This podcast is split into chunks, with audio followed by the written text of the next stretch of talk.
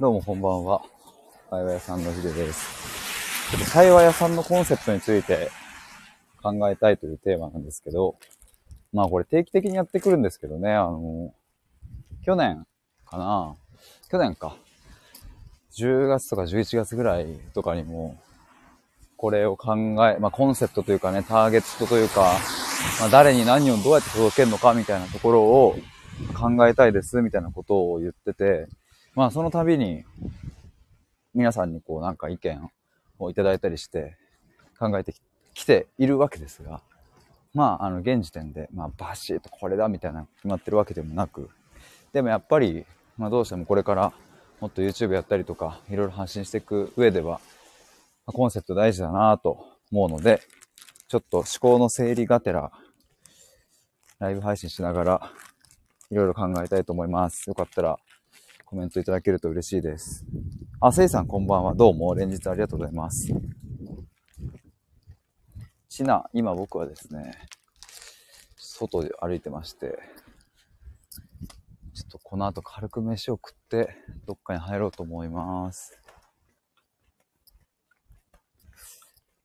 あ、そうだ、あと、そうだそうだ。ミシェルさんとの対話会ですね。あの、先日からお知らせしてますが、8月26日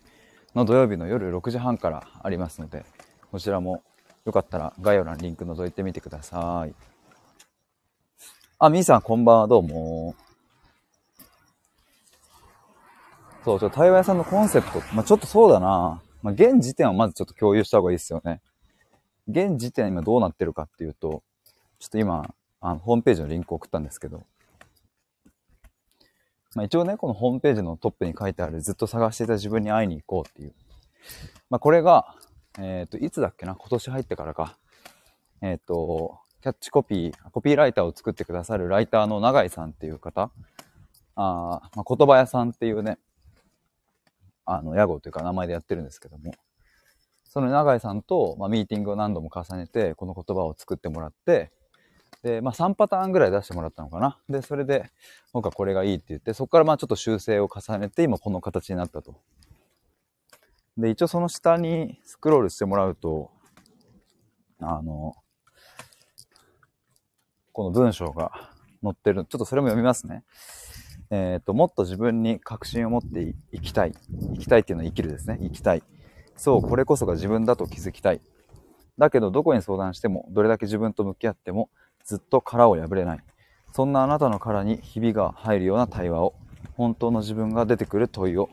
さあずっと探していた本当の自分に会いに行こうっていうのが、今、コンセプトの文章として作ってるものですね。まあこれが現時点での、まあ一応コンセプトと、まあボディコピーっていうのかな、そのまあキャッチコピーに続くものですね。なんかそんな感じなんですけど。まあやっぱりね、どうしてもちょっとこう、抽象的なものというか、で、結局誰なのっていう、誰のために何してんのっていうのが、まあここがね、いつもこう、僕の、なんだろうな、いい感じの言語化までね、なかなかたどり着かない。でもある意味、まあこれもよく言ってもらうんですけど、逆にこれくらい抽象的だからこそ、えっ、と、申し込めましたっていう方もいるんですよね。要はこの、まあ、例えばなんだろうな、わかんない。20代のための、うんと、20代が転職する、人材業界に転職するための、うん、サポートをしてますとか、例えばそういう区切り方をしたら、20代以外は省かれるし、人材業界への転職を考えている人以外は省かれるわけで、まあ、どんどんどんどんそれで絞っていった方が、届けたい人には届けられるから、まあ、そういう側面もあるものの、まあ、僕はそうしてないから、まあ、でもなんかそう、絞ってないところが良かったですっていうふうに言ってもらうこともまあある。というか、おそらく今の、今来てもらってる、僕のプログラム受けてもらってたりとかする方は、まあ、結構そういう側面が大きいんじゃないかなと思って。絞ってないっていう。とは言いつつね、そうは言ってもね、やっぱり、あの、うん、最近の悩みはね、そう YouTube とかを撮るときに、こう誰に向けて話すかってすごい難しいんですよね、なんか。この前ね、難しいなって感じたのは、えーっとね、あ、そう、共感についての話とか。これちょっとスタイフでも話したんですけど、なんかその表面的な話だけを聞いて、わ、それ大変ですねとか、辛かったですねみたいな共感って、なんか僕はね、あんまりこう必要ないなと思って、そういう共感は。前もちょちらっと話したんですけど、まあ、過去のクライアントさんでね、あの、シングル、シングルマザーですって言っただけで、えー、大変だね、頑張ってるね、とかって言われ、言われたことがある。すごいもやつくって言ってたんですけど、めちゃくちゃわかるな、その感覚というか。皆さんもきっとあると思うんですよね。なんかその表面的な情報だけで、まあ、共感される。まあ、厳密に言うとそれは共感とは呼べないですけど。まあ、そんなぬるい共感はいらねえっていう話を、あの、YouTube とかでもしたんですけど、これ誰に届けるっていうのはちょっと難しかったんですよ。要は僕と同じ同業者、人の話を聞いて仕事をしている人に向けて話す時の話し方と、というか言葉と、うんと、逆にそのクライアントさん側に立って伝える時のそれとかやっぱ違ってくるからね。例えばその同業に対して言うんだったら、いや、そんなクライアントさんの表面的な情報だけを聞いて共感してる場合じゃねえぞと。そんなん自分のただ気持ちよくなってるだけだから、あの、気持ちよくなりたいだけだったら、あの、それは仕事にしちゃいけないし、その人の話を聞くっていうのは、そういうことじゃねえからっていう風な、例えば、そういう風な内容になるわけですけど、一方でそのクライアントさん側の立場に立って話すってなると、あの、そういう共感をする人からは離れましょうっていう風な発信になるわけで、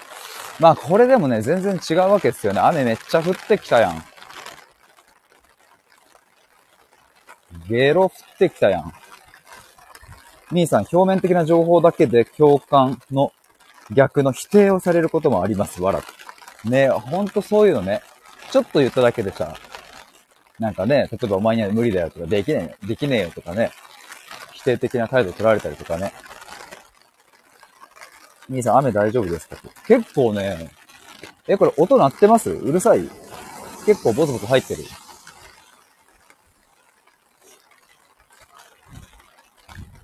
兄さん、音拾ってます、わ。ちょっと一回、しかもさ、俺さ、家出るとき、まあ、一応ね、あ、あの、雨降りそうだなと今日は思って、傘を持ったんですけど、でも半袖短パンでサンダルなんですよ。もう足びっしょびしょ。みーさん、声は普通に聞こえます。ああ、よかった。ええー、もう足びっしょびしょなんだけど。今日ご飯何食べようかな。まあちょっと雨が止むことを祈りつつ歩き続けて話し続けますわ。スマホもびしょびしょやん。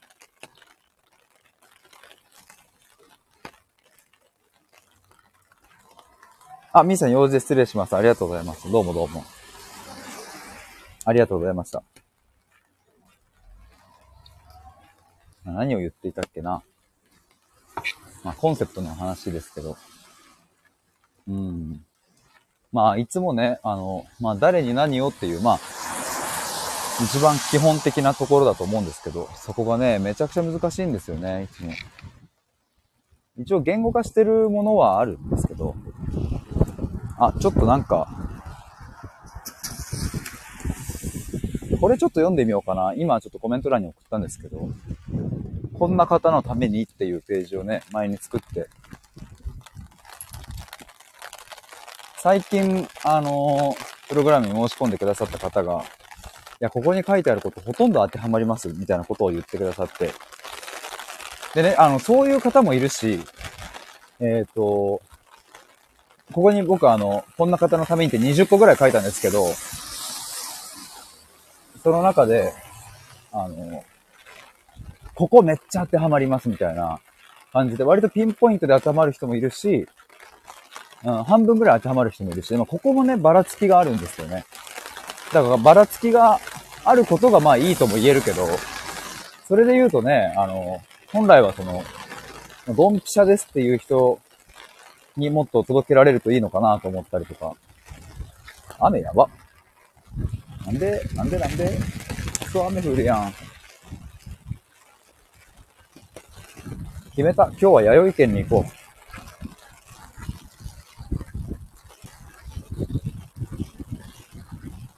ちょっと一応ね、今どんな感じで、こんな方のためにっていうページを作ってるか、読もうと思ったけど、20個多いな。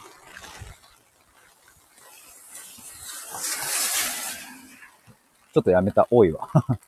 全部読むのちょっと多いのでやめました。もしよかったら覗いてみてください。そしてちょっと雨が、こんな雨降ると聞いてないよ。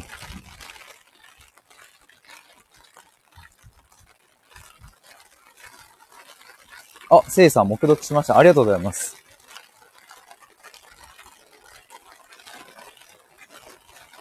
そう、だからね、これなんで20個ここに書いたかって、あの、もう一言では収めらんないから、とりあえず、その、具体的に20個並べようと思って。まあ具体的にと言っても、それでも抽象的な表現は多いですけど、まあただ、ここに20個並べたら、なんかこう、わかりやすくなるかなと思って。せいさん、なんだか雨の中の配信もいいですよ。あ、本当ですか？このパラパラパラパラ音が鳴ってる感じとかね。確かにちょっとエモさが出るのかな。あんまりないかも、この、この雨の中でやるっていうのは。そもそも雨が降ってるって分かったら外で配信しないので。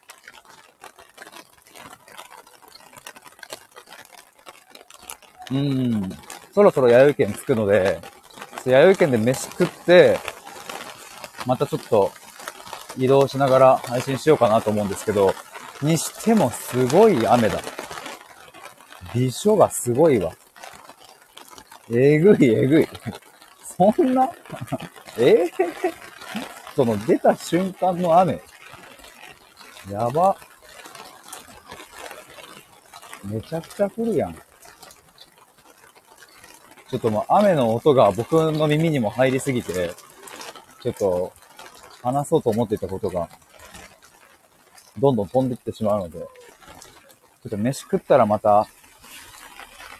配信しようかなと思うんですけど、ラーメンもありだな。いや、いや、弥生県か。せいさん、こちらは台風の日だったので、思い出感ありますと。今、台風って結局どうなってんだろうな。関東は大丈夫なのかうん、まあ、難しいっすね、コンセプト。なんかね、あのーまあやっぱり結局家族の話にはどうしたってなるので、うん、そういうとこから紐解くみたいなのもね、いいのかもしれないですけど。まああとね、結構、そうそう、あの、過去のクライアントさんとかを全部共通しているものってなんだろうなって思った時に、あの、母親との関係性を見つめる人が、まあほぼ99%というかまあ100%ですね。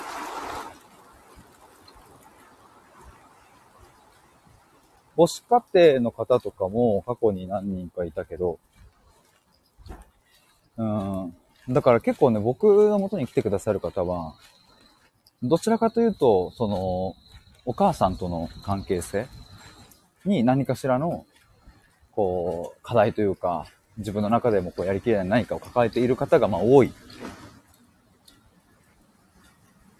まあ、なんでかなって思うと、やっぱ僕自身がそこの話をしているからっていうのがまず一個あるのかなと思うんですけどね。母親との関係性とか。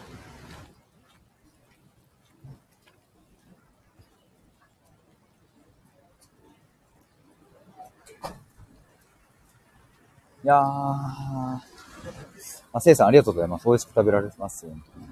ヒデさんの配信を聞いて子供との日々の関わりを一層大切にするようになりました。あ、マジですか？えー、僕、どの、まあ、全体的かどの辺と言っても、え、嬉しいっすわ。えー。せいさん、その一言がトラウマになるかもと思って。あー、なんかちょっとポッと言った言葉とかですよね。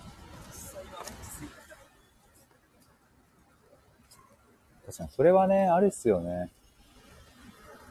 ただね、その、ほんとトラウマとかも、捉え方がやっぱすごく難しくって、トラウマを植え付けてしまうことは果たして悪なのかとか、果たして不幸なのかっていうふうな見方をしたときに、いや必ずしもそうとも言えないというか、そのトラウマがあるがゆえに起こること、起こるいいことも、あの、もうちょっと人生を俯瞰してというかね、引きで見るとやっぱりそういうこともあったりするんですよね。だからその、例えばそのトラウマによって、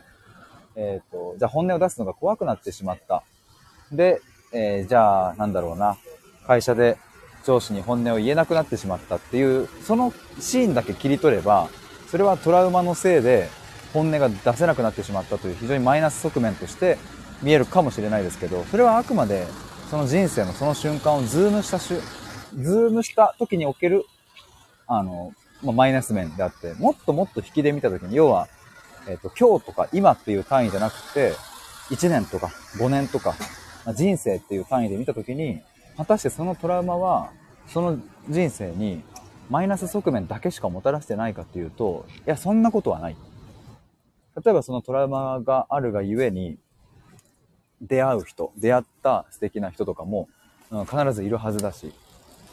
そのトラウマを持ってる人同士が、わかるわかるって共感が生まれたりして、それ辛かったよねって話が盛り上がってさ、なんかそれでこう、お互いいい出会いが生まれたら、まあそれも一つ、トラウマによるいいこととも言えるし。だからね、ここは非常に難しいですよね。トラウマは植え付けない方がいいというのはある意味一般的なものですけど、まあ確かに意図的に植え付ける必要はないですけど、結果的にトラウマになってしまったってものに関しては、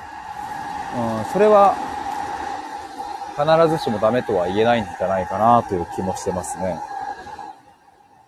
この捉え方はむずいっすね。まあそんなところでちょっと僕は弥生県に行ってきたいと思います。ちょっと後ほどまた配信するかもかもです。あ、せいさんありがとうございました。潜って聞いていただいている皆さんもありがとうございます。ではでは失礼します。